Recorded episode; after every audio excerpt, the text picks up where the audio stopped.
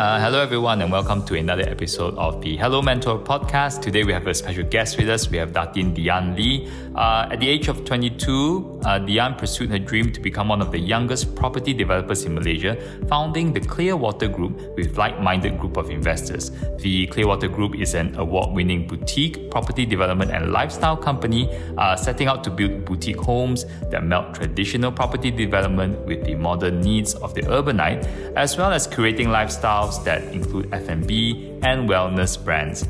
Uh, balancing a career as an entrepreneur and uh, a mother of three, uh, Dian found herself in need of deeper meaning and purpose and embarked on a yoga teacher training in Bali in 2016. Uh, the yoga teacher training gave Dian a new outlook in life, inspired her to start her journey uh, to what she calls a conscious evolution. Uh, Dian believes that we all possess the potential to live our lives to the fullest by being who we truly are, with consciousness, courage, and authenticity. Uh, in 2018, Dian saw a story that had to be documented and led to the production of Malaysia's first cinematic feature uh, documentary called M for Malaysia. The film also became the country's official submission for Best International Feature Film in the 92nd Academy Awards. Uh, and with that, let's start the conversation.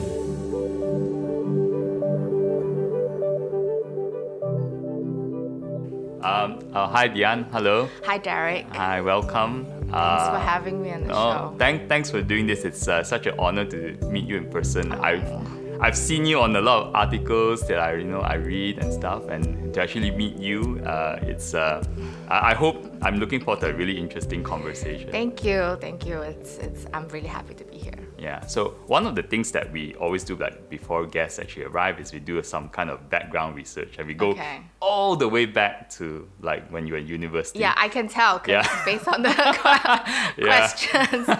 we kind of build like a profile of your Yeah. journey. yeah. So Okay. so um, we realized that you you majored in communications back then. Yeah. Um, uh, was there a reason you did that, or was that do you have like a particular dream or goal at that time? Um, actually, I I growing up, um, I've always wanted to be an architect. Oh. Um, somehow I'm just really drawn to design and you know buildings. Um, but somehow I think at that point, that year when I was, because I went to Trinity College first in Melbourne, and um, somehow this opportunity popped up. You know, uh, some friend of mine were thinking about taking this course in RMIT, and it was only two and a half years. I think that, that that was what really attracted me to not be in college for so long. Um, and it was really fun too. I think at that point, you know, the whole blogging, internet, it was the beginning of that. Um, and I was always very intrigued um, by how everything worked. And um, the whole communication course that I did actually covered like TV, radio, um, journalism, Right. um, and the web. So it was like multifaceted, and I was just I thought it would be really fun. I didn't. I know from day one that I didn't want to do business, even though that was what my parents wanted me to do. Right. And I think in any business, in any industry, I think communication is a vital part of the business. Um, and I think you know it's it's.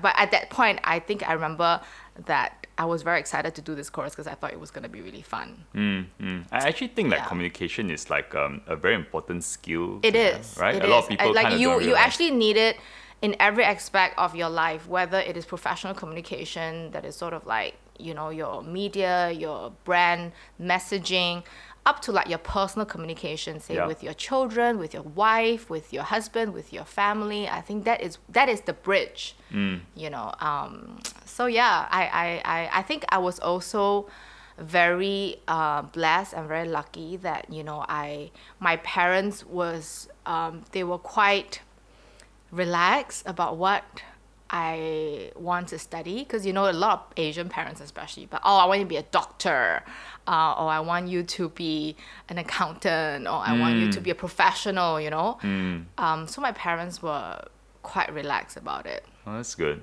That's Yeah. good for you. I, I was an accountant, so yeah, yeah, yeah, yeah, yeah, yeah, I saw I got out I of it. saw, but you know, I, I, but I think it's, it's, it's at the end of the day, your education is uh, it's a form of discipline, right? But I, it's it's it's also really important, I think, to to study what you Mm. like. I know that this is a privilege to say because you know a lot of people don't really have you know you- you- usually Asian parents would just say okay, pick the one that will make you the most money. You know, Yeah. pick the one that will.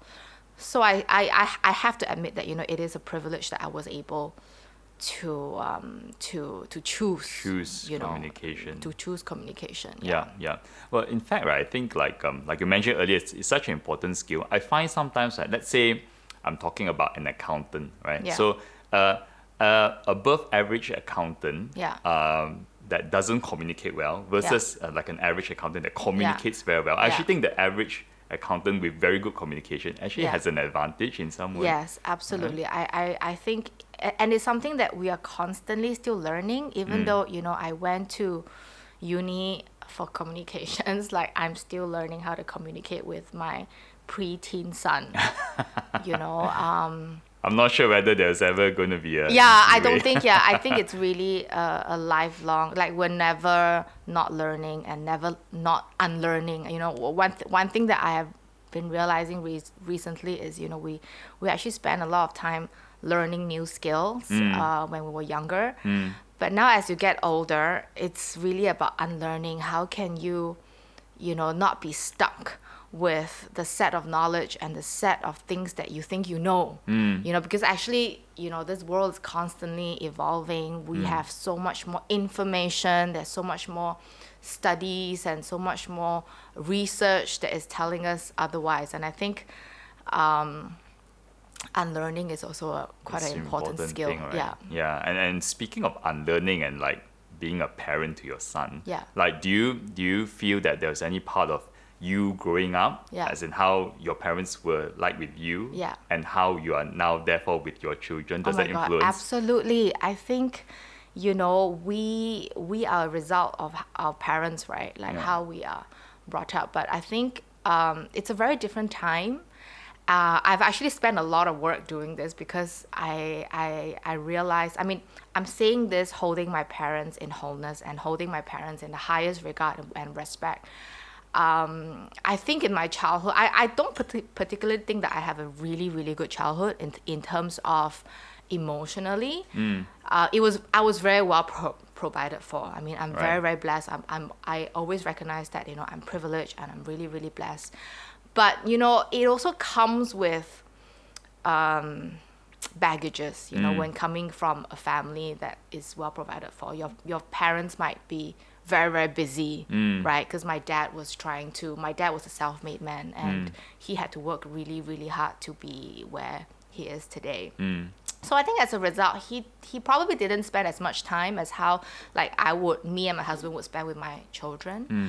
Um, there are certainly things that you know, growing up in a very traditional Chinese family, um, there's definitely you know a lot of um, how would I say conditioning, like certain things. You know, I'll, um, you know how you know there's there's you know, you know how Asian parents sometimes is quite superstitious oh yeah, cannot do this, cannot do, do that. that. You know, and there's also like certain, you know, stereotypes that you know they want you to like. For for the longest time, my dad is always like, you know, girls should, girls should, um, girls should stay at home all right, and okay. uh, and look after the family. That should be like your most important role. And um, how yeah. how was it like? Like you're you're obviously not. oh, you know, I, like I I think because of that, I went the complete opposite. opposite. I've always been uh, the rebel in the family. Right. Um, also being the eldest, you know, Yeah. you're the first one to break all the rules. right. Um, That is so, so interesting. yeah, so so so I was quite a rebellious teenager to be honest, um, because I I've always um, had a mind of my own and I'm very curious. I'm always very curious. I'm always like you know trying to try new things, ex- have new experience and. So yeah, so my parents actually said, "All my gray hair is because of you." and you're the eldest, right? So I'm the like- eldest, and I think you know, I, I, I that, that's why I think all my siblings are so well behaved because Mm. I think they saw what my what I put my parents through. Right. So my, my both my sisters and both my brothers, they're actually really really good kids. Like they were like straight A student. Um, they don't um, they they don't like go out party or like they they're, they're really really well behaved Mm. teenagers and young adults and even now adults. yeah. Yeah, so um, I read somewhere that it's like um, as a child, right? It's Mm-hmm. very interesting. You either follow your parents or go the complete opposite.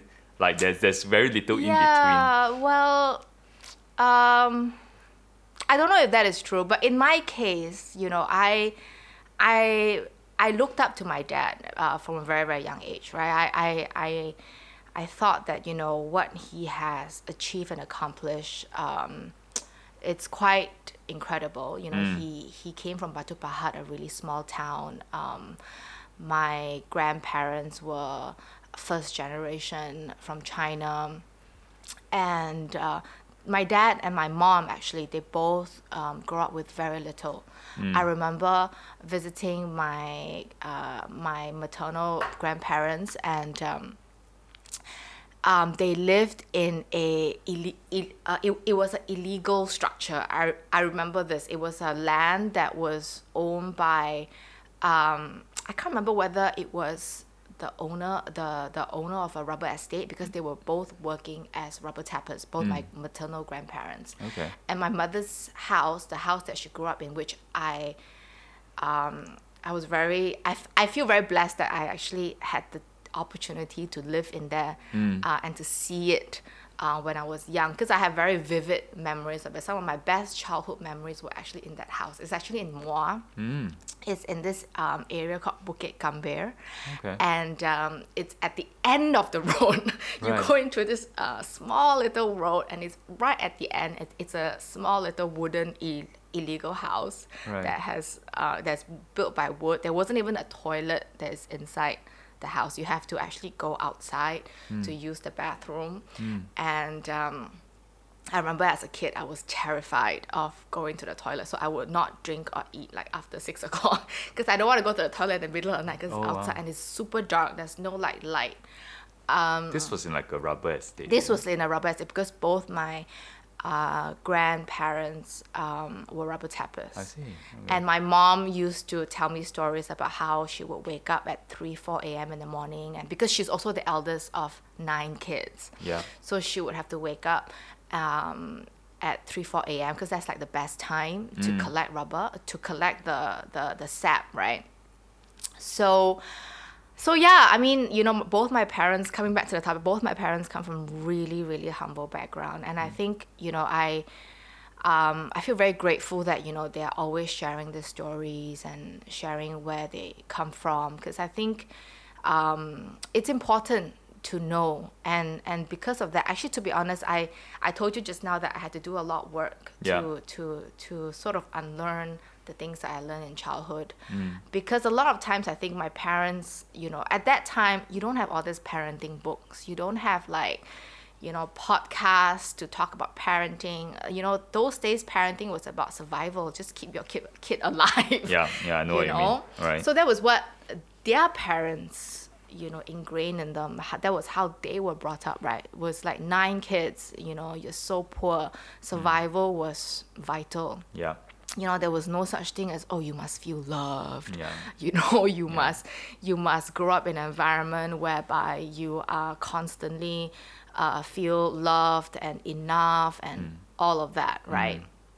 So um so so part of me you know when we decided to have a family with my husband and he comes from i think quite a um he comes from a background whereby you know his father and mother were separated and he also came i mean we all have some baggages that Yeah. we have from our parents Yeah. and and and we basically um, sat down and said, look, you know, we have this is a different generation. We have all this information now, and research have you know have have have told us that a child thrive in an environment whereby they are heard and they are seen mm. and they feel secure and loved mm. right? It's not so much the material things. Yes you can give them the best education you can give them like you know the best um, of everything but mm. if they are not seen and heard you know they are not going to grow up as a whole person.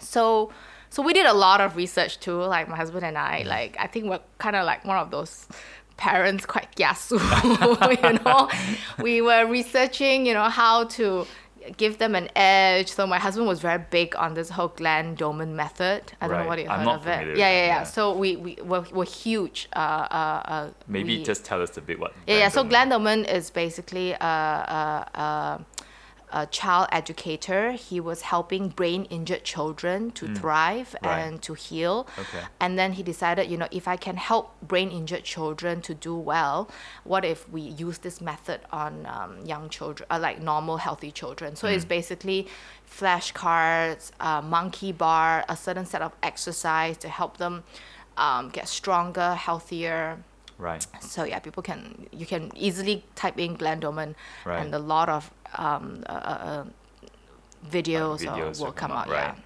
Okay. Okay. So Yeah. so so you kind of you tried to change the way I suppose you parent versus the way you grew up, and I suppose families were a lot bigger. yeah. I, I i think the, the yeah i don't think change is the right word. i think what i think we're both trying to do is to be more conscious Mm. about how we parent and not just parent our kids um, with the way of how we are being parent Yeah. Yeah Yeah. Okay. Was there like um um I, I suppose I imagine as you mentioned when you were young, obviously your your dad was like super busy, like trying busy. to build something from Yeah. very little. yeah Um, was there any important lesson that you kind of learned from your parents while you were growing up? I mean, despite the fact that they were so busy. Um, yeah, definitely. I think um, with my dad and also with from my mom. Actually, I think my mom, you know, she, my my mom is actually a really quiet and quite an introvert person. Um, but she has like my I think my mom is the most patient person in the Oh, wow. whole wide world. Yeah. Um, there's a lot of value in that. Um, for my from my dad, I think you know. Um, my dad is a very interesting character. My dad is extremely creative. Actually, my dad, I think he is more a creative person than than than, than any one that I have met. Um, he's constantly flowing with ideas, and I think one thing about my dad is he is never afraid to take risk. I think that's one of the biggest thing that I have learned from him, which is I think why that you know I'm more willing to take risk in my life. Um, uh, that's I think the biggest thing that I've learned from my dad, um, and for my mom. It's really her patience. Right, Mm-hmm. right. Was there was there like um, is there a particular story that you have that that helped helped you kind of realize how important is it to take risks Um. I can't really think of anything particularly now. Um, but that's just how my dad has been, right? I mean, my dad bought a piece of land that is an old tin mining land. Mm-hmm. you know, I think that it alone is a huge risk. I think Right. at that point, I think he told me, no, I think the first story was when he first bought Country Heights, the land in Kajang Mm. it was I think it was an old rubber estate, and he told his friends. I think when he was fundraising among his friends and family, oh, I'm gonna turn this into the Beverly Hills of Malaysia. Wow, And I think people just look at him like, what? Um, that's vision. I think that's the, that's the first. Um, his fir- that gave him his first break, Mm. his first real big break, right? And then the second one was when he bought mines, which Yeah. was uh, which was the uh, old tin mining land. yeah. Um, I've seen an old picture of what mines looked like before the lake was even filled up. It was just like one big giant dry hole Mm. and there was nothing. It was really like even the the the the the. Um, I mean, you really just could not uh, visualize how this place would be what it is today. Mm. Um, so I think that's that's something you know that's quite incredible that he had that vision and not just not only you know he had the vision but he also took the risk Right. um, to prove everyone else wrong. Yeah, I, I remember mines when I was like really young. I think there's this um, is it an ice ring or Ice skating, yeah, it was Mines skate? Wonderland. It was Mines Wonderland, right? Once yeah, Wonderland, yeah, yeah, Just it when was. it opened. We had, I think that was one of the first projects. It was a small theme park, Right. um, and then I remember uh, my dad took me to Japan um, on a business trip. I actually went on business trip a lot with him because Mm. my mom don't really like to travel, and me being the eldest and I love traveling, I Mm. always volunteer. Okay, I'll go with you. um, so we went to Japan. I think it was Nagasaki. It was. Um, a, place called, a place called Ocean Dome. It was a water theme park. That was where we went, and we went to discover the whole musical fountain technology back then. Because I think in Asia that was like the only um, spot that uh, the only location that had the whole musical fountain right. um, technology. So yeah, so I went with my dad to explore that, and then he brought that technology back to Mines Wonderland, and Hmm. that's how we had that water show. I think now it's so common. After that, you know, Las Vegas started doing it, and Yeah. then um, Dubai started doing it. Yeah, it's so so interesting that uh, as I suppose as uh, at a young age you got to observe a lot of how Yeah. these decisions were made, right? Yeah, and I I, th- I think it's because I was curious, and you know, I always um, like new things. I was very excited about um, seeing n- new things and experiencing new experiences. Mm, mm. I one of the um, we read in an article, right? I think Yeah. in the article itself, you, you mentioned that sometimes it feels like you do live in your your that shadow a little bit, and you try to outgrow it. Oh my gosh. you have no idea. Well, I think, you know, it's also um, others' expectation, right? Because, Mm. you know, when people meet you, uh, especially in Malaysia, Malaysia actually quite small. Everybody knows everybody. And Yeah. and um, it, when you have a really famous father, Mm. um, people just assume. People already have before they even meet you, they kind of already have a pre-assumption that you know what she might be like Yeah. or like. And I think in the first few years when I started, when I uh, came out on my own um, to start uh, Clearwater Group, I think no one believed that my dad was not involved. Um, so um, which I think it's it's it's understandable because I think you know it's it's it's not very common that You were so um, young at the time. I think what was it, yeah, I was very young. 24 something. I like was actually I was tw- I was 22 when I founded Clearwater. Mm, um, and um, yeah. So who would believe that a 22 year old girl um, who left her family business um, is really starting out on her own, Mm, right? mm. So I just you know I I. I I don't try very hard to sort of defend myself. I, I, sometimes, you know, I, I do feel like, you know, why why don't people see my value? Why must why must the article any article about me always starts with so and so's daughter? You know, I used to get really really upset. Mm. Um, mm. but after a while, you know what? I just said,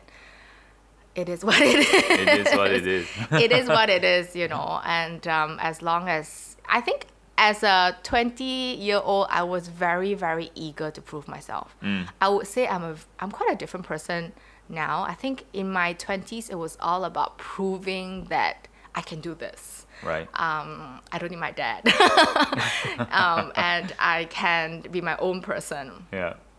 Um, and then in my 30s, I think I'm, I'm a lot more chill about that. I think in my 30s, it's more about um, my own story. Like, you know, like I, I don't really um, care so much about what other people say. And it's more about, you know what, I know this is who I am. The rest is just noise. Yeah, yeah, and I suppose that's how you kind of deal with the whatever expectation or that do that does it come directly from your family? Any expectation or stress? Um, initially, yes. I think you know when after I graduated from uni and when I told my father that um, I'm not joining his company. What was I that think- like actually? Like, did you just knock on his door one day, Dad? I decided I'm not going to work here. I think it happened quite gradually because I was trying to figure out what I was gonna do because even before I graduated, during my uni days, I was somehow already like half foot in the business. I was always, I was always, you know, in his office. Even during my summer holidays, I would come back and I would um, work um, in his office as like a PA to help him follow up stuff, to help him with you know, drafting letters or following up on his appointments and just follow him around. I really enjoyed that. Um, which is weird. I don't know why. I I think it was a way to meet new people and to Right. learn new things. Right. Um, and so when I when I decided to not work for him, actually I cannot remember how I told him. I think it happened over a period of time that I told him that this is something that you know we've been working on, and because we found uh, a, a JV partner at that time Right. And and and you know also when you are also starting out for me at that time i think you're also trying to figure out like okay is this really happening? Are we going to raise the money? Mm. Is it you know? So it wasn't so i think I, we spoke i spoke to him about it briefly over a period of time. And mm. then when we secured uh, the investment i think then i told him that you know i'm i'm going to do this on my own. Of course as a father i think he was he was of course concerned right? Mm. Like you have no experience uh, you have no idea what is it like um, to run your own business the risk that is involved and i think there's that part of him but i also think that you know he was a part of him wanted to be supportive um, he was supportive. I would say overall, I think in the end he was very supportive, but there was there was a lot of concern um, because I was 22. Yeah. You know, I think if you tell anyone 22, I'm gonna develop my own building and start my own property development company, everyone will be like, yeah, right. That's that seemed quite ambitious. Yes, I, I was I, I didn't see it as sort of being ambitious though. I I just thought actually at that, at that time what happened was really I was looking around um, I was because I wanted when I because I was in Australia I was living in Australia for four years and then when I came back I actually was looking at properties um, to see if there's anything that anything that I could invest or move into and at that time KL property scene wasn't as exciting as now. There wasn't that many options. There were either the really nice condominiums that is around KLCC, um, around PJ and Damansara Heights. There really wasn't that many nice sort of boutique-ish um, developments. So it really came from um, what young people needed, like what I needed, like, you know, what I, w- I would put myself in the shoe of a urbanite or a young person, a professional, you know, where, you know, what would be like the ideal place um, to live in, like what kind of facility and amenities that, you know, you want in your lifestyle.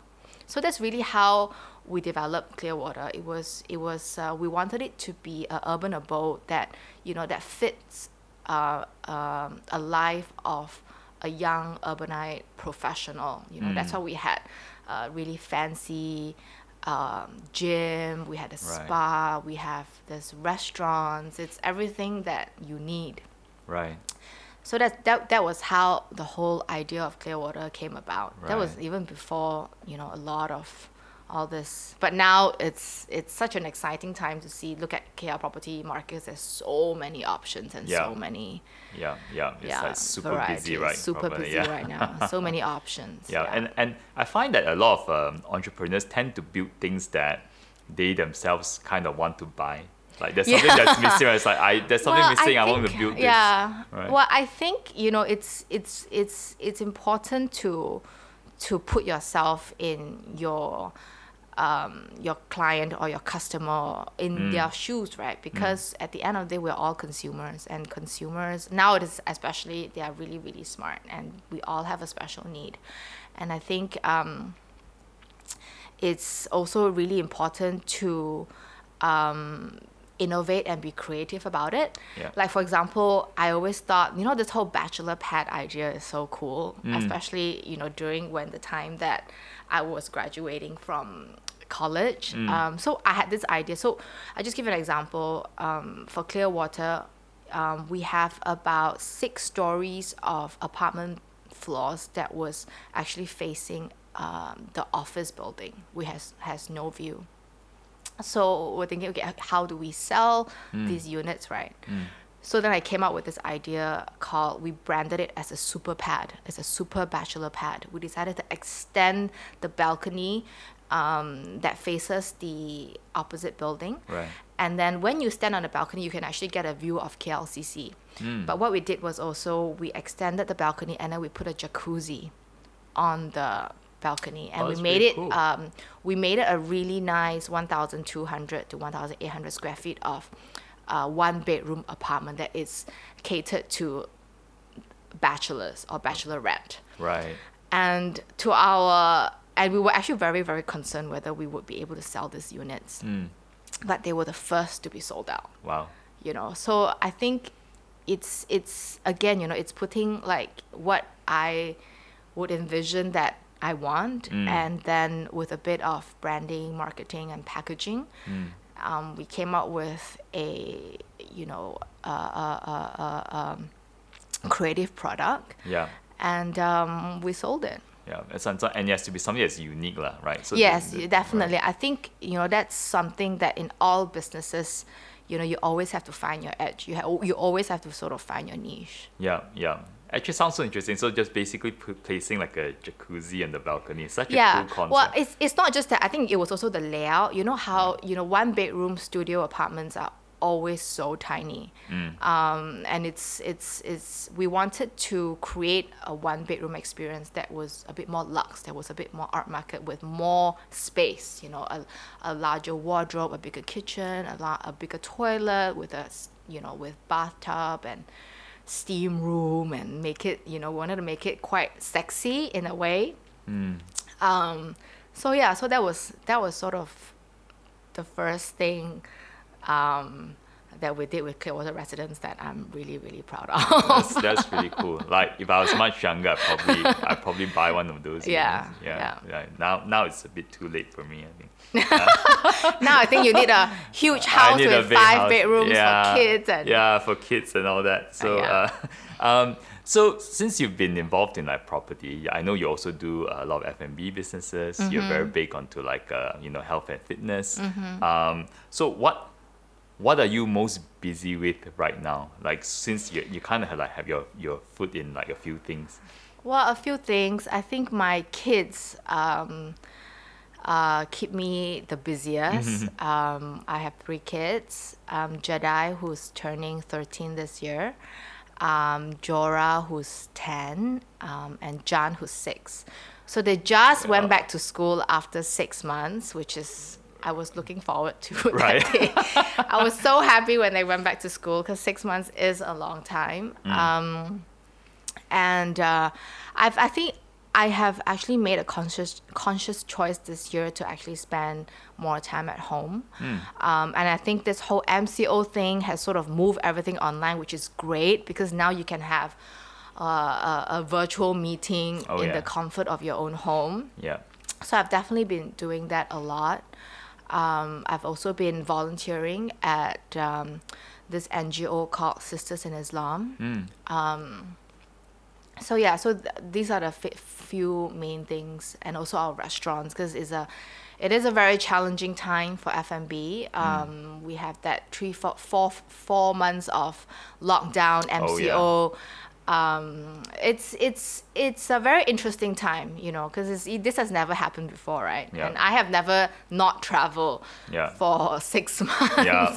yeah. Um, so there's a lot of new norms to adapt to. Um, we're all just trying to, you know, keep our heads above water and make the best of um, what we have. try to get used to it. I, I, I just want to make a note that I noticed that your children are named after Star Wars. Yeah, no, no, only my son, only my elder son, because I lost the bet. Because we agreed uh, when I was pregnant, we agreed that if my if if, if it's a boy, my husband uh, gets to name the child, and Is it's a that right? girl. I get to name. So I it was a boy, and I was like, okay. So yeah, my husband loves Star Wars. Oh, does he? He's Okay. always he always wanted to name his son Jedi. Oh, okay. So yes, our son is named He- Jedi. He, he would have loved our previous office because our previous office had the Star Wars theme. Oh my God. Because I'm a kind of a fan. I see. Okay, okay, okay. Maybe it's like a guy thing. I'm not sure. I I definitely think it's a guy thing. My my husband actually I I I make fun of my husband. You know that that movie Forty Year Old Virgin. Oh yeah, yeah. I Yeah, that. I, I always said my hus- that's my husband. but he loves to co- collect figurines. Like when we first Right. met, his whole house was filled with um, figurines, Right. and he still he ha- he actually now has a cave that's filled with them. Yeah, so Right, right, okay. Sorry. yeah. I don't get it. It's definitely a guy thing. probably. um, uh, so, so yeah, so come back to like so MCO and all that, right? So yeah, I find that um, when uh, uh, MCO first started, initially it was a kind of like a shock, right? So I was obviously worried about the business itself here, but it also gave me a lot of uh, opportunity to connect with my family in some sense, like. The, the things that you didn't have uh, opportunity to do before because like whenever there's any free time people tend to go out and do Yeah. things right yeah. like um and uh, i imagine that would also be the same for you lah, right Yeah, I think you know I I really appreciate and I'm really grateful for the whole MCO because like you said, you know, I've never spent so much mm. time at home. Like mm. last year especially, I think half the time I was on the road, I was traveling a lot. Mm. And um this MCO was was actually really good for me and my family physically and also mentally. Because I think physically we're eating so much healthier because we are cooking every meal. That's right um, mentally, I think you know we were just you know we had that time to reconnect. I had time to finish books. Um, we uh, I had a lot of time to talk to my husband and the kids. I literally watched Jedi turn into a teenager right before my eyes because every Wow. day we wake up, he's like. You know, his his voice actually broke during MCO. He's like a different person pre MCO Oh, wow. and post MCO. Oh, wow. So that was that was very interesting okay and um, and I was doing some live meditation live on Instagram. Hmm. Oh, yeah. Um, initially, I was doing it every day, and then I was doing it three times a week for about three months. Because I just had so many people who felt um, really anxious Hmm. about the whole pandemic. I think it was also um, a very nerve wracking time, right? Because you don't know how bad this virus is gonna be. Yeah. Um, we have never had this so-called lockdown. Um, I definitely felt some of that anxiety, which is why I decided, you know, if I'm feeling this way, uh, I'm sure there are people like me who's feeling anxious and Yeah. a bit restless and not sure um, what is ahead. So I started um, reaching out to my Instagram followers, and we were doing these uh, Instagram live meditation together, which in a way it really supported my own mental health as well. Because i think when you when you you are what you sort of put out there. Yeah. Um, so I, I, I actually really enjoyed that whole period. I think I also grew and learned a lot about myself um, during that time. Yeah. I I, mm, I I I I meditate every day as well. Like, I find it very useful. Yes, Because uh, you that's know, great. Yeah, like running a company is like really hard. Like Yeah. problems just come at you all the time. I, yeah, I, I, I, I definitely think meditation is a great, great tool. I think everyone should meditate. It's like going to the gym. If you Yeah. want a healthy body, you work out. Yeah. If you want a healthy mind, you have to meditate. I, Yeah. I, I strongly believe in that. Yeah, yeah, and it's really helped. Uh, I think for a lot of people who meditate regularly, it's Mm-hmm. just kind of help you understand yourself a lot better or how your mind works. Yeah. right? Yeah, Yeah. absolutely. I think the misconception about meditation is people always think, people always tell me, oh, I can't stop thinking. Oh, Mm. you know, I cannot focus or I cannot. But meditation is really not about not thinking. It's not about clearing your mind. It's not about um, quieting your mind. Mm. It's really just about, it's really observing, your thoughts right, and yeah. really being with what is Yeah. um, and and you know knowing yourself that um, that that layer deeper yeah. um, and just giving yourself that time to observe your thoughts Yeah, yeah. and um, Yeah. yeah. so it's really as it's really as simple as that Yeah, I always find it really powerful because like um, so I when whenever I start meditating and Mm-hmm. I, I, obviously I try to quiet down for a while and then slowly you start to drift into thought, right? Yeah. And then you know, it's always an opportunity to kind of step back and say, hey, why was I thinking about that? Yeah. And kind of observe as you used to Yeah, say, like, yeah. observe like why Yeah. why did I start going down this Yeah. path and just learn more about who you are, you know, just by yeah and i think you know actually the practice is actually in that moment when you catch yourself drifting away Mm. and you catch yourself and you notice that oh my mind has gone this way Mm. and and the practice is really guiding your mind back Mm. with no judgment Mm.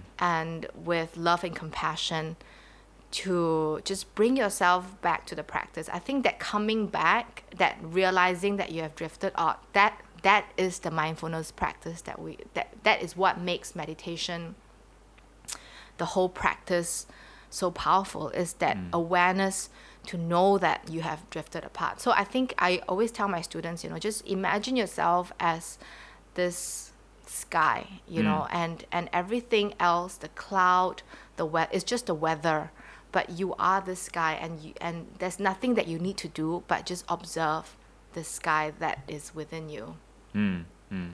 Yeah. And so uh, I think I've seen, um, uh, possibly I've seen you do something with, with water or something. Was that what do you call Um, it? not Uh, it's not water. It's actually uh, alchemy crystal bowls. I use crystal bowls, so I do a bit of sound healing. sound healing. Yeah, that's right. Um, to me, any form of healing is just about connection. It's about you know um, um, connecting. For me, sound sound healing is a way to connect back into yourself. Right. Because a lot of people, when you, you ask them to sit still quietly for 10, 15 minutes, they really have trouble doing that. Mm. So I find that with sound, you know, when your mind, because your mind always wants something to focus on That's right. right? So Yeah. when you direct your attention to say sound, the sound of the crystal ball, um, that's that's um, that is a way to guide yourself to know yourself better or to a deeper state of your consciousness. Mm, mm. So do you do you like um do you formally also teach like meditation or I like do yoga? actually. I actually got certified Mm. uh, to be a yoga teacher uh, three years ago. Nice. in Bali. Mm. Um, I took a month off and I took my youngest son with me because he was really young at that time. And I enrolled him in a local uh, Balinese preschool. That's so cool. though. it was actually really fun for him. I think, Yeah. you know, I, I was very happy that I brought him with me Right. because he wasn't in school. He, he, I mean, he wasn't in like a primary school or anything. I could still afford to take him out and you know Mm. put him in a local. I, I remember he was just running barefoot and eating raw food for a whole month, which was so cute. um, um, so I went on a yoga teacher training three years ago. Um, mainly because I wanted to lose some weight Oh, and also learn to do a headstand. Um, but but you know I I actually didn't achieve any of those Right. after a month. Uh, but I think I got so much more. I, I think in that training I sort of I don't want to use the word awakening because I feel like that that use is so um, misused. But I, I I felt like a different person after I went to the yoga teacher training because I my priorities all shifted Okay. um, I think I became, I was a lot more willing to unlearn, and I Mm. was a lot more willing to embrace um, uncertainties. Because I, think I'm someone who's quite a control freak, All to be very honest. Um, which is nothing wrong. I, I, I always think that being a control freak is also good because it, it is uh it is also a strength because you know sometimes you need to be you need some of that quality to get you where you are. Um, but you know, I think the trick is knowing when to not be a control freak, when not to when to let go. So I think during that training, um, I really you know sort of um, understand a bit more about myself, and also I think it really um, propelled me into this uh, quest to learn more about uh, spirituality. Right. I tried yoga once. I'm not. Yeah. I, I maybe I maybe I couldn't quite figure it out, but one day maybe I'll try it. Yeah, I, I, I think there is a very common misconception that yoga is like an exercise or a workout. Um, but really, it's not. I think yoga is really more a life, a, I I won't say lifestyle, but it's a way of life. You know, it's not just, yes, the physical part, the yoga asana, which um, asana means posture in Right. Sanskrit. The yoga asana has a lot of benefit for our health. You know, it strengthens our muscle, it strengthens the posture. Uh, it even helps with our lymphatic when you go upside down and things like that. There are great benefits about the yoga asana. But I think what yoga really is, it's it's a it's a, it's a way of life. It's about, you know, um, that at the end of the day, um, what is truly important. Mm. You know, it's about. Um, people always ask me what is what is your definition of yoga, and I always have like trouble just giving a few words. But at the end of the day, I think we are all connected. Um, as a species, as a human species, and there's so much more that we don't know, and and I think at everyone, every single person, the essence of us is love, no matter what uh, religion that you believe in. The essence of us is love, and when we are disconnected from that, when we're dis- when we are disconnected from love, that's when, you know, imbalance happens in the areas of our lives. Um, and yoga is just realizing that you are that love and compassion um, and and and what created you is love and compassion as well. And um, yeah. It, it, it, it's it's it's hard to just put it in very very simple words. Um, i think it's something that you have to experience. That you have to experience that wholeness in order to to Yeah. understand which how which is i think one one benefit of meditation as well. Because i think when you meditate when you start to know yourself better and when you give yourself to observe um, your thoughts your emotion you realize that you are not your thoughts and emotion because you have the power to switch and you have the power to choose your thoughts and emotion. And what is that what is that power what is that that eyes behind that veil that is looking through all these thoughts and and emotion Yeah. right Yeah. so yeah so i'm i'm very curious about spirituality and i'm always um, trying to see how i can dive in deeper Yeah, I'm I'm very fascinated with this because like like I mentioned earlier, I'm I'm kind of trying to learn it or practice it Yeah. or train myself. Yeah. And at the moment, um, uh, I'm at the stage where I'm trying to, I'm not sure it's the right word, sort of learn to not erase but to move away from the sense of self. You know, Yeah. like you know, like you're like I'm this person behind the head. Yeah. But actually, it's more than that, right? Like, Yeah. yeah, yeah, we, yeah. yeah i think i think i think everyone um at a certain point of your life you will start questioning like hey what is this all about like you know like i'm sure life is just not about you know waking up paying bills uh, you know making to point a and point b and then we fall sick and then we die right Yeah, yeah. so what is this life really about Yeah. you know and that's something you know i've always been very curious and i think it's a constant journey of learning and un- unlearning you know Mm. because the I, I'm, I'm i'm a big fan of eckhart tolle i don't know whether have you read I- books? aware of yeah yeah yeah, yeah yeah. so i um, i think eckhart tolle a new earth Mm. is something that um, everybody should read um, and uh, it's it's um, it's a it's a lifelong journey. I think. Yeah, Yeah. yeah. I, I read somewhere that yeah, I think I think I saw an article you mentioned that, and also the book *Sapiens*. I think you read. Yeah, somewhere. I, like love *Sapiens*. I think yeah. *Sapiens* is a very factual sort of let you Yeah. Mm. understand where we come from. I did a TED talk a couple of years ago, and I, I think I opened a TED talk with about, you know, this planet Earth. We actually don't talk about this enough. I mean, the Earth itself has been around for hundreds of millions of years, right? Life is not new, right? But the time on our planet when you put that when you put things into perspective um, you only have what maximum 100 years Mm. versus this canvas of millions and millions Oh, yeah. of years right Yeah. our life is so momentary That's It is right. so small and so brief Yeah. you know and i i am someone who really believe that you really have to seize the day because you know you don't wait till someone close to you pass away or mm. someone something happen and then you say okay i have to i have to live my day as if this is the last you mm. know? That's why i don't believe in living in regrets. I feel like which is one of the reasons why i think i'm willing to take risks because i'm like look you really only have a very limited time. Mm. And really i i really feel um, that you know we we really don't have a lot of time you know we cannot take the time that we have on this planet for granted. Um, because life is really short really. If you compare it to the grand scheme of things this planet has been around for hundreds and millions of years and you only have less than a hundred.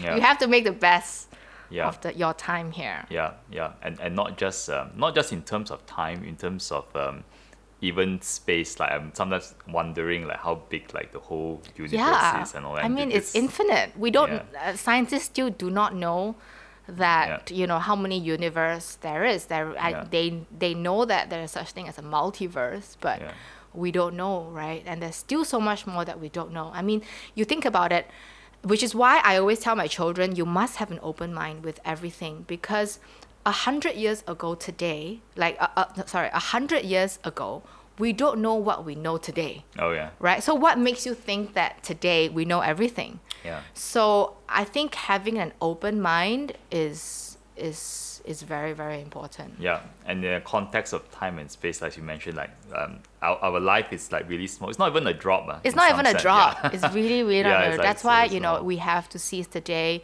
If there's something that you have been wanting to do but you are afraid and you worry about ten other things, just do it. You know. yeah, yeah, because anything could happen tomorrow. Because you Yeah. really don't know what's gonna happen tomorrow. yeah, right? You don't know for sure. You can have the whole day planned out, right? But Mm. you really still don't know. So so that's something that I was I I was I was taught to embrace after the yoga teacher training. I was I think I was definitely much more um I somehow felt like I became a kid again and was just really open to new experiences, to new ideas and yeah, it was it was definitely very interesting. I, I want to move to um, something else that you dabbled in. Uh, I think it was last year or two years ago. You did a film. Mm-hmm. I Uh, did. You did right? so you're in property development. You're in F&B, and then you you know you're into like Yeah. health, and now you're into film. I know. That's why people ask me, "Oh, what do you do?" I was like, "Uh, You did, not yeah. sure." Uh, and from Malaysia, right? So what I what made you want uh, decide to do that? I did. Um, so I'm sure, like many Malaysians, we are all um, very concerned. Um, prior to 2018's uh, GE14, I think we were all very concerned about how and where our country is headed to. And I think 2018 uh, GE14 was a very important election and uh, I was actually involved. It, it actually started off um, with the whole Pulang Mengundi movement. Um, I saw someone started this movement on Twitter, and I thought, great idea. Um, I'm I'm going to support it, and I'm going to help people to go home to vote. So then I posted a um, post on my Facebook. Actually, it was a private message to my group of friends, like my, Right. my just my circle, and I basically asked people to um, uh, to help others to go home. And I'm actually pulling uh, money together. And if you're interested, please reach out to me.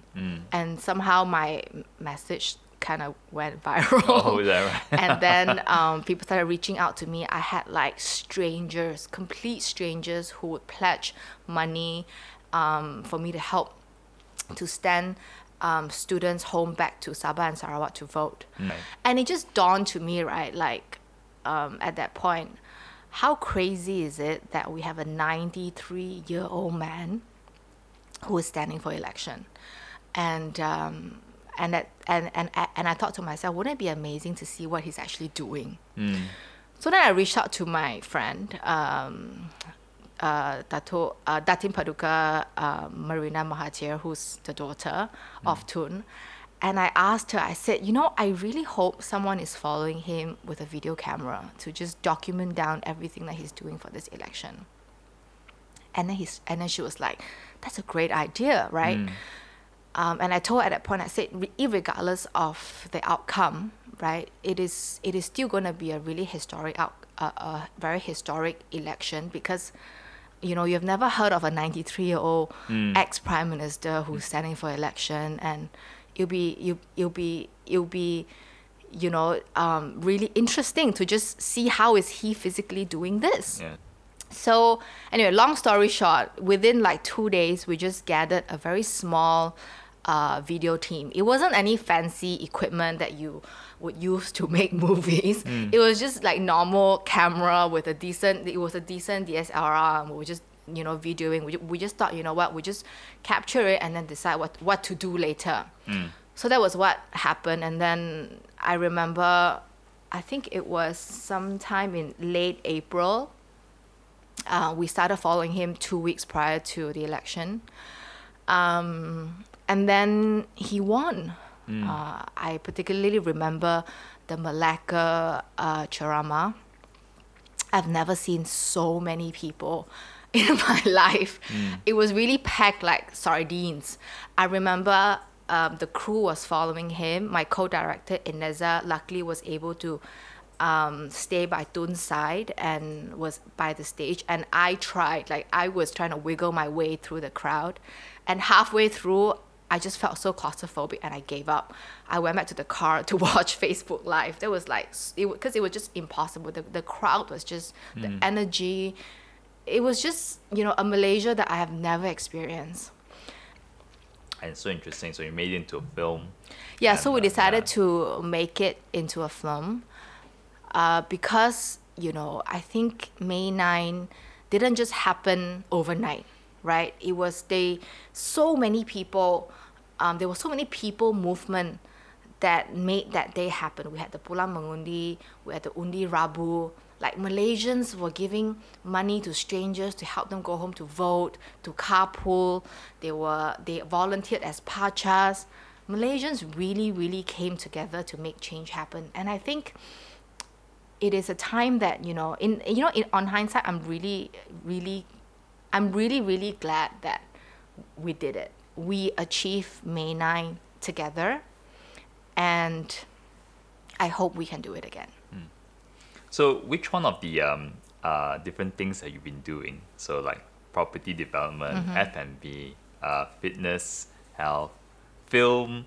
Which one do you feel most proud of that you've actually done? Which venture?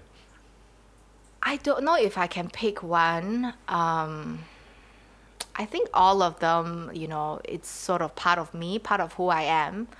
Um, it's my journey. I think they're all a, a different, a, a, a, a, it's like a different stop. You know, it's mm. like I'm on this journey, mm. and these are the little stops that I, I have and that I that that I discover. Mm. And who knows what else is there to discover. Yeah that's i think that's how i see it. I don't really have a preference. Right, right. So everything just kind of leaves something with you, right? And- yeah and I. I, I i think i also believe in this thing with in life that you sometimes have to follow the flow Mm. i feel like sometimes if you if it's something not meant to be and then you sort of you're still you know really hung up about it Mm. um, it, it, it usually you know um, doesn't really work out I, I, I always believe that um, I always trust that everything has its timing it is a process and there is a reason why it's happening and if one thing doesn't happen you know something else might pop up like I always say you know if everything is so certain you don't there, there, there is no possibility for anything new to, to happen. You know, if you if you are open to the uncertainties in life, if you did, if you can go with the flow, um, it might surprise you. Mm. Yeah. Um, um, I was going to ask you this question. Uh, so I read this uh, uh, quote on Tatler in an Mm-hmm. article, and I'm not sure if this if this aged well this quote since MCO happened. Yeah. Okay. so it says, uh, um, it's really important to prioritize. I, I strongly believe that just because you become a mom, motherhood Yeah. doesn't become you. Uh, I, so so I, I think that quote is partially about how you're trying to juggle work and life. But you did mention earlier today that like you have been more focused on your children, right? But has there been were there any occasions where while you're building those ventures where this became in conflict and how, how do you resolve that? I think yes and no. Well, you know, it's it's hard. It's I I, I have to be honest and I tell you that it's not um, it's not easy being a woman in this age because there's so much expectation, not just from others but also yourself that you place on yourself.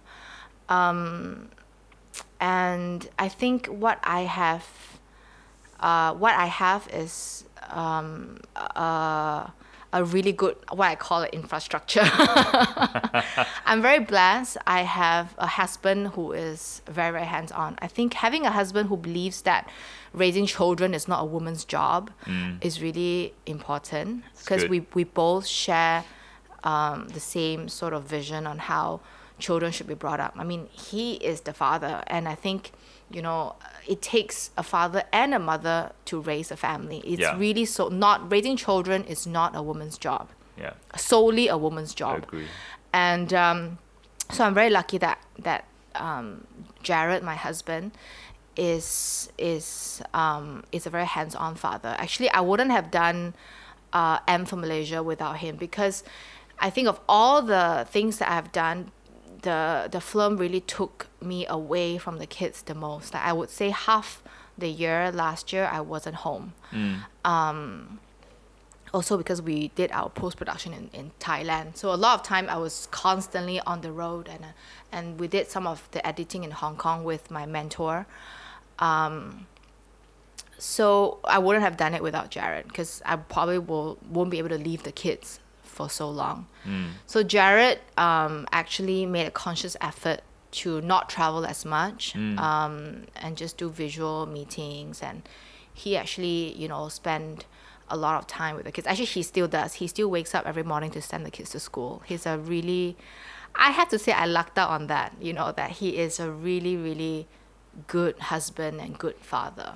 Mm, and also of course we have help you know we have um, I have um, I have I have a really really good helper Mm. who has been with me even before I got married. Oh wow. Um, so uh, that's what 17 years. That's a long So that's someone that I really really trust. I know she loved my children um, like her own. So I'm very very blessed. I think having good help um, when you have kids is really really important. It really takes a village yeah. Um, again, you know, it is, I, I, I feel very, very privileged and very, very blessed that, you know, I have a really good support system, a very good infrastructure. yeah, and it's amazing that your husband thinks like that, right? So yeah, yeah, So that's what I always tell my younger friends, you know, don't marry because it's the right time to get married. It's really more important to marry the right man.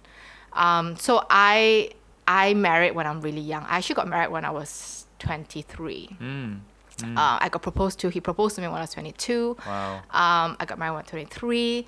Um, he's actually 12 years my senior.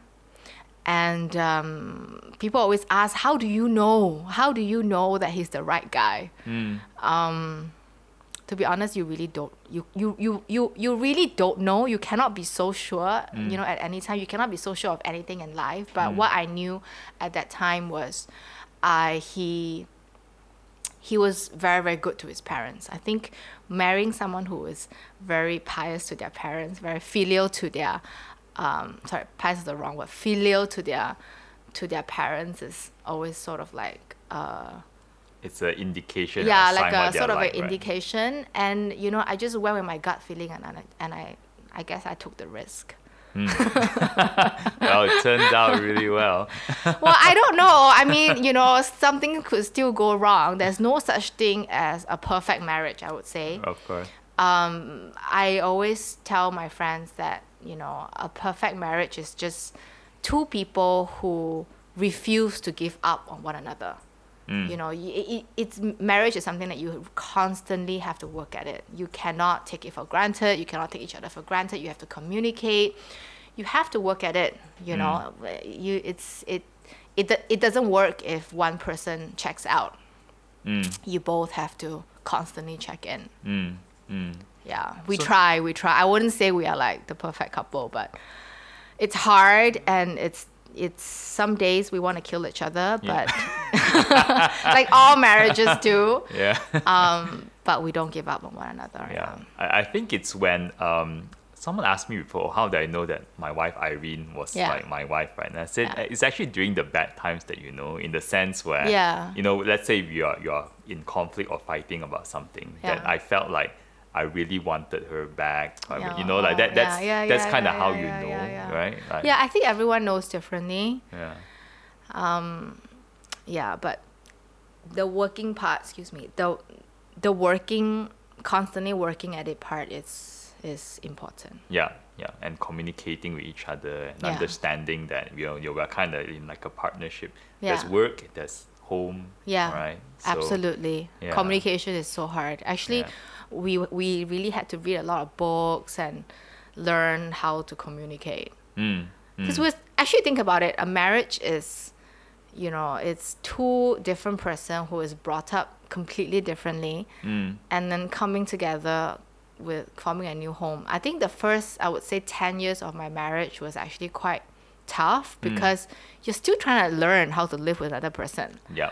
and especially when you have kids Yep. and then you both have no actually when you have kids it's not just you and your husband it's also your in-laws Your your, family your family, mother yeah. everyone has their way of yeah how you should raise your kids right yeah so it's really communication is really important Yeah, yeah, it's, tough. And I think um, plus the fact that you obviously run your own ventures, your companies, Mm-hmm. and so does he, right? I imagine. So that kind of personality when you meet at home is yeah a challenge. actu- yeah initially it was a lot but now i think i'm sort of used to it we kind of we actually work together a, a lot like he's involved in the restaurant business Hmm.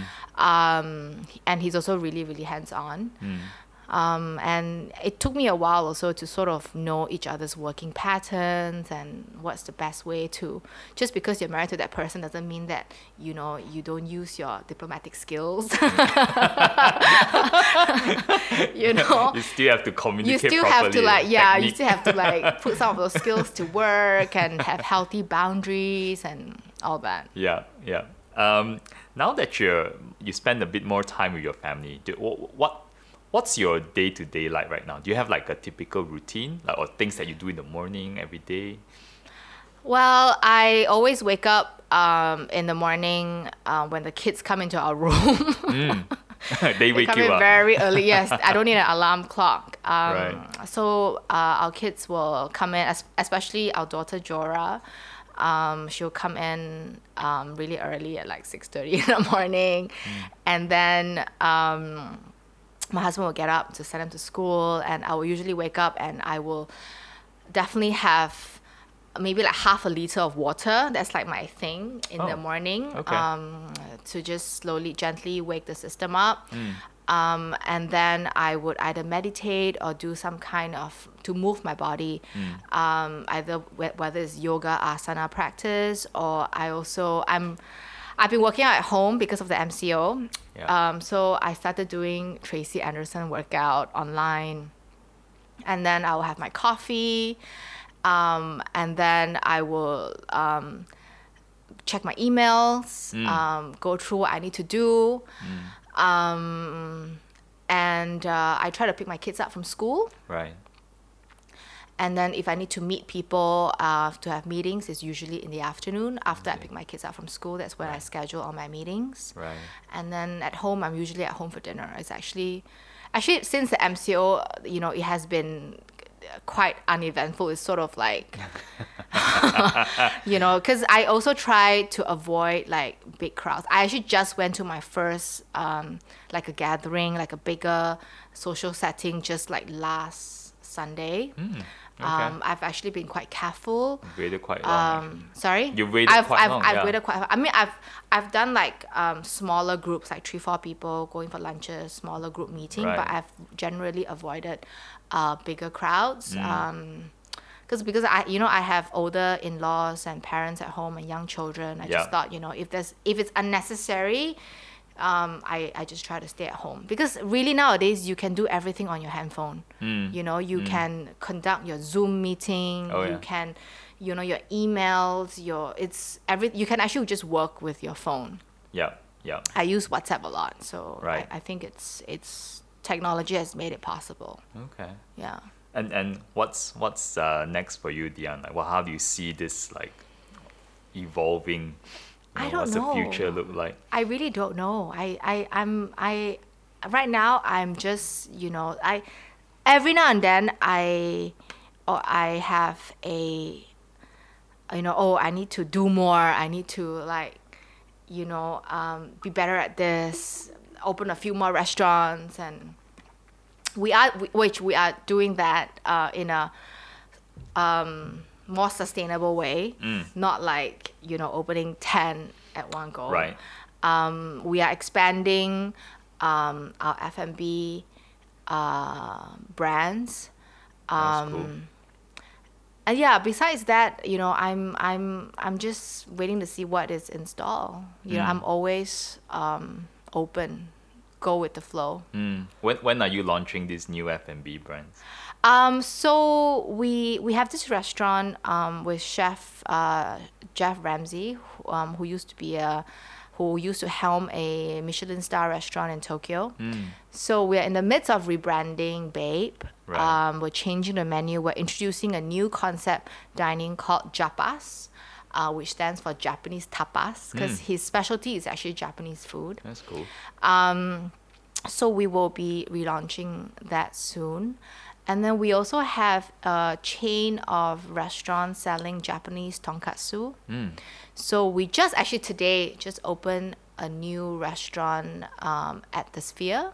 Oh, so that's our sixth outlet. Nice. Congratulations. so we are thank you. So we are sort of growing these brands slow and steadily um, and we'll see how. We we, we will will we, we are keeping an eye open to um, opportunities and even my property as well we have um, we have a phase two for Dream City this development we are we are also you know trying to see you know when is when is a good time to launch or yeah Mm.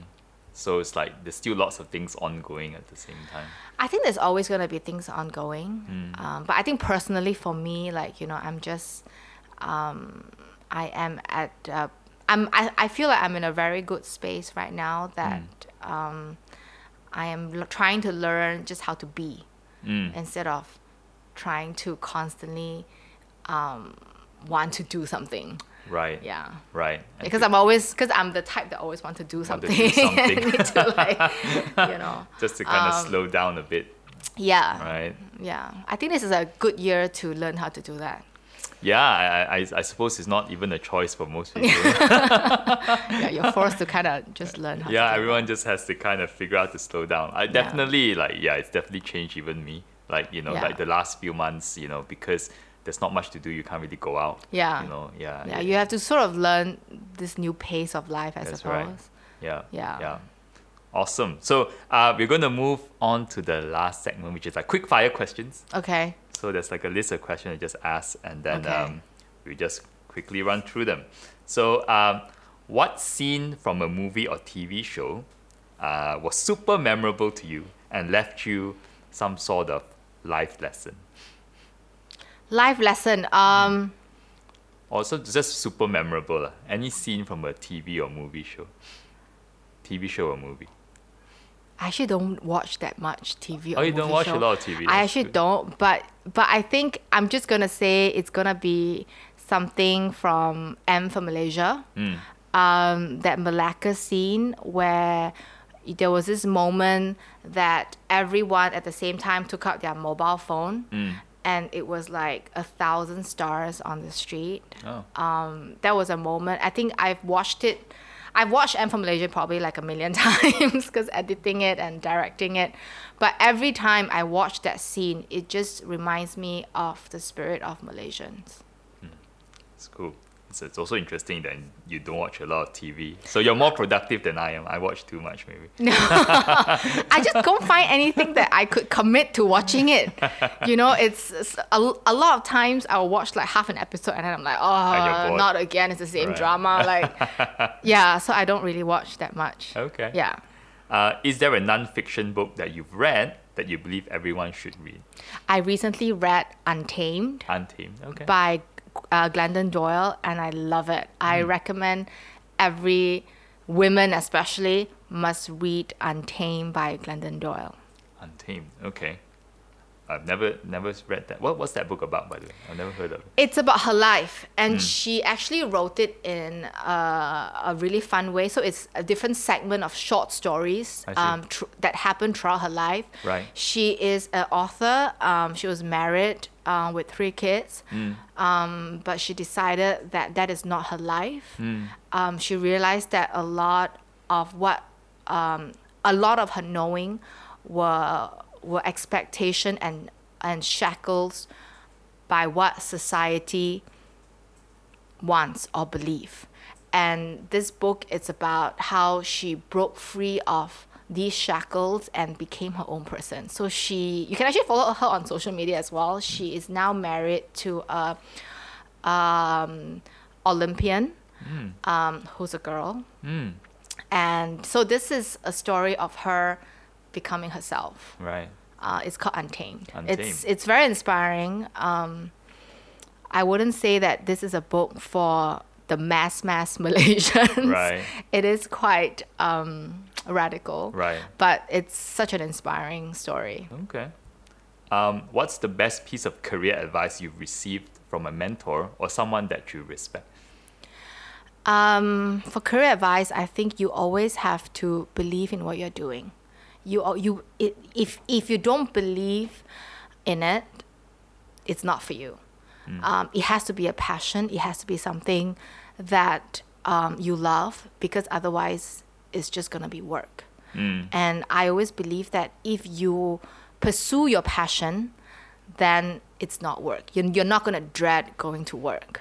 You know, if you dread going to work and like, oh, and you don't really want to be there and you don't have the spark for it, it's not for you.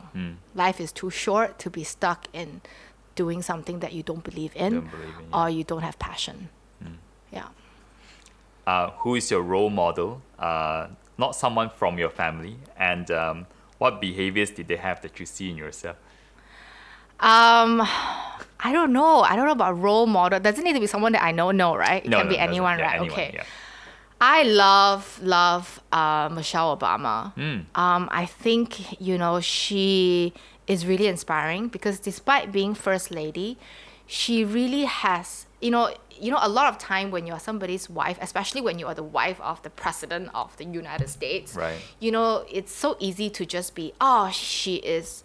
Or, ba- uh, she is the wife of the president. She is Barack's wife. It's so easy to to be known as that. But I think Michelle Obama is someone who has really um, stepped out of that shadow, and you can see her as the person that she is. You know, and I think with her book becoming, I don't know whether you read that. It's also really inspiring. Of I know, saw the, the, journey. film on Netflix. Yeah, I also watched that. Yeah. Um, and then she just started a podcast as well. Mm. I just think that she is a really, really inspiring um, figure. Um, being a woman of color, um, raising her two daughters, and even now, you know, her work in helping um, young people to gain education. I, I, I just really admire um, all her efforts, um, especially you know how she became Michelle Obama, being her own person and constantly giving back. Yeah. Is is there anything you see in her that you wish you were more like?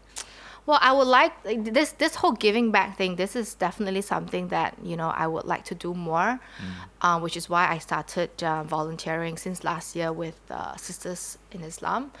I think you know, women's rights are human rights. At the end of the day, you know, we are all humans. I've you know even now I try to bring my kids up, you know, without the lens of color, and I think that's something that every parent should do mm. because I think race and religion, you know, they are not they they they, they were not there. It's not they they are not meant to divide us. Mm. You know, we are the way I see it is we are one race. We're the mm. human race, right? And I hope that by me doing this, I can also inspire um, people who are non-Muslim to also look at the issues of what Muslim women in this country have to go through. So I think that's something that you know I I am very interested to see, you know how I can I can help um, to bring awareness. Um, not so much in terms of uh, the lo- the lobbying side, but I'm helping more with the fundraising Right. and the social media, the messaging, and things like that. Okay.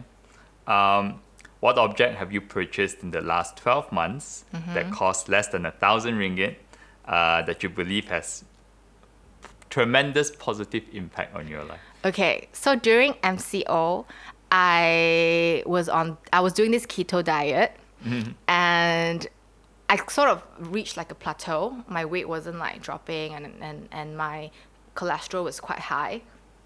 So then I decided to research, okay, how can I learn to do this keto diet thing better? So I actually went online and I spent I think 200 US dollar um, on this US uh, on this course um, by this doctor called Dr. Mindy Pelz on um, the internet um, to learn to do a 15 day metabolic reset. So I invested in my health and I think that course really taught me how to eat better and how to fast better and how to eat keto better and had a huge uh, impact on my health because I, actually went to do a blood test after the 15 days and all my numbers improved Okay. yeah Nice. Um, if you could make a video go viral and the video carried the message that's important to you, what message would that be? Be kind. Um, I think you know we uh, we all we, especially in this time, you know there are a lot of businesses, a lot of people that is suffering. Um, a lot of people lost their job. Um, people are struggling to pay their bills. If you can just reach out, if you are in a position that you can help, just be kind and help. And it doesn't really have to be monetary. Um, any act of kindness is is is enough. I I always think that you know our society can always be kinder, yeah, to one another. Okay. Um, last two questions. What's a skill you have which other people will find surprising but's been very useful to you in your life or your career? Um, skill. I don't. I don't. Hold hold on. Let me think. Um, sorry. s- Can you repeat the A, question? a skill that um, other people would find surprising. Like they, they look at you and they, they would not realize you might have this skill. I can cook. You can Or what do you cook? Out of curiosity. um, I think I'm quite a good cook. Uh, when I want to, like Uh-huh. um, during MCO, I actually unleashed the the the the the domestic goddess side of myself. like I was surprised that I was making all these dishes that you know, like char siu and like like the more complicated dishes that you find in restaurants. right. Um, yeah, I think that's something that I surprised myself too.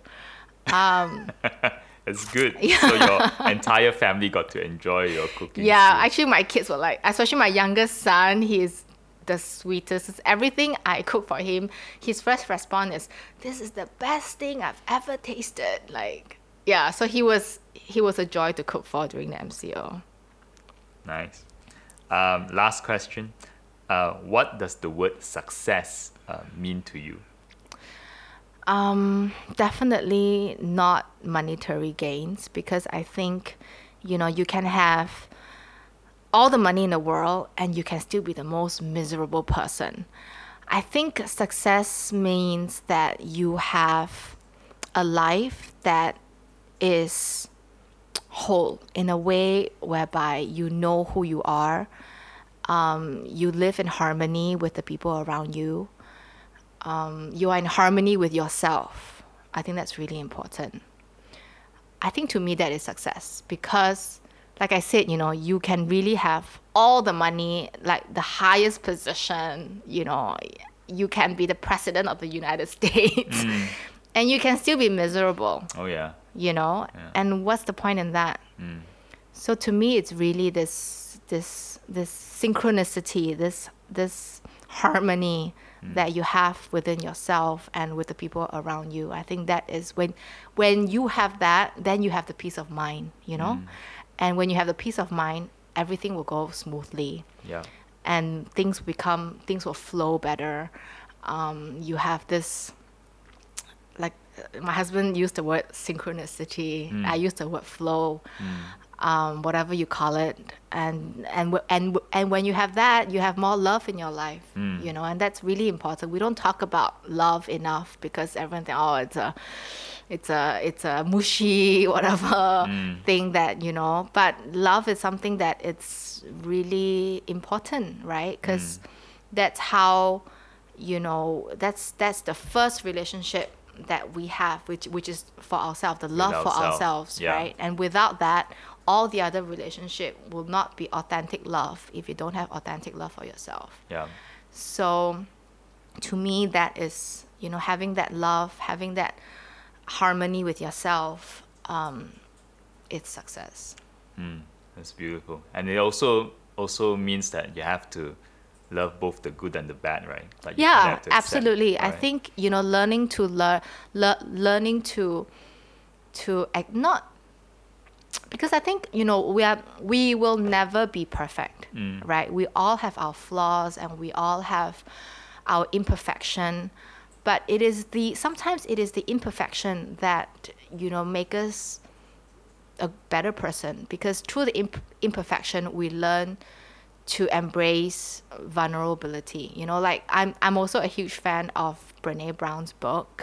You know her book um the gift of imperfection um, it was on my like nightstand for the longest time um, and I, I think that's that's also where you learn to find your courage right? Because courage is not about being brave and just being the loudest or being courage is really about being vulnerable you know? And and it is a very important thing when it comes to loving yourself is to know that you know you will never be perfect and it's okay to be imperfect.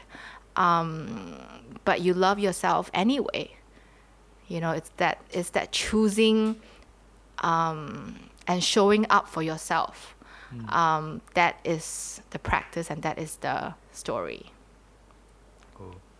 Thank you so much, Diane, for being here. That was a really good conversation. I loved hearing Thank stories you. about your life, you know, growing up and like all the Yeah. different things you're doing now. Yeah, thank you so much for having me. This is like the first time I sat down and, you know, it's not like, um, you know, like a 20 minute interview and then you sort of, and this is also, I think more, I've, I don't think I've sort of shared so much Mm. um, with like sort of with another person as well. Oh, I think we've spoken for what, uh, more than an hour. An now? hour and a half, I Oh, think. wow. Yeah. yeah. So Wow, okay. that's why I love these long conversations because we really have the time to learn what you're thinking, who you are. Okay. Um, and uh, yeah, and also um, um, good luck with the new ventures that you have, Thank the you. new F&B Thank brands that you're launching. Thank you. I'll definitely Thank check you. them out when Yes, you have to check them out. Actually, they're all very, very unique, and and also a fact that they're all food that me and my husband love. Mm. Like I said, you know, we only do things that we believe in and we love. And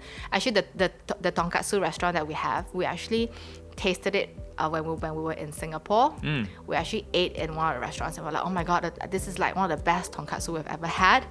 And we made uh, we reached out to our Japanese friend and made an effort to find out who's the owner. And that's that's how we brought the brand into Malaysia Oh, wow. um, yeah, actually, when we have more time, we can go because every brand has their own story. oh wow! So every brand has. Oh okay. they all have very interesting story how we started. So right. So you kind of discover them by accident somehow. Yeah, yeah, yeah. It's not like oh, you know, this is trending. Let's do this. You know, it's mm. it's it's something that we personally love and we feel really passionate about, and then we decided to do it. Yeah, I'm, I'm yeah. So I'm so interested to kind of follow your story and your growth and uh, we'll see la, what's next. We'll see, yeah. yeah. I mean, you never know, right? yeah.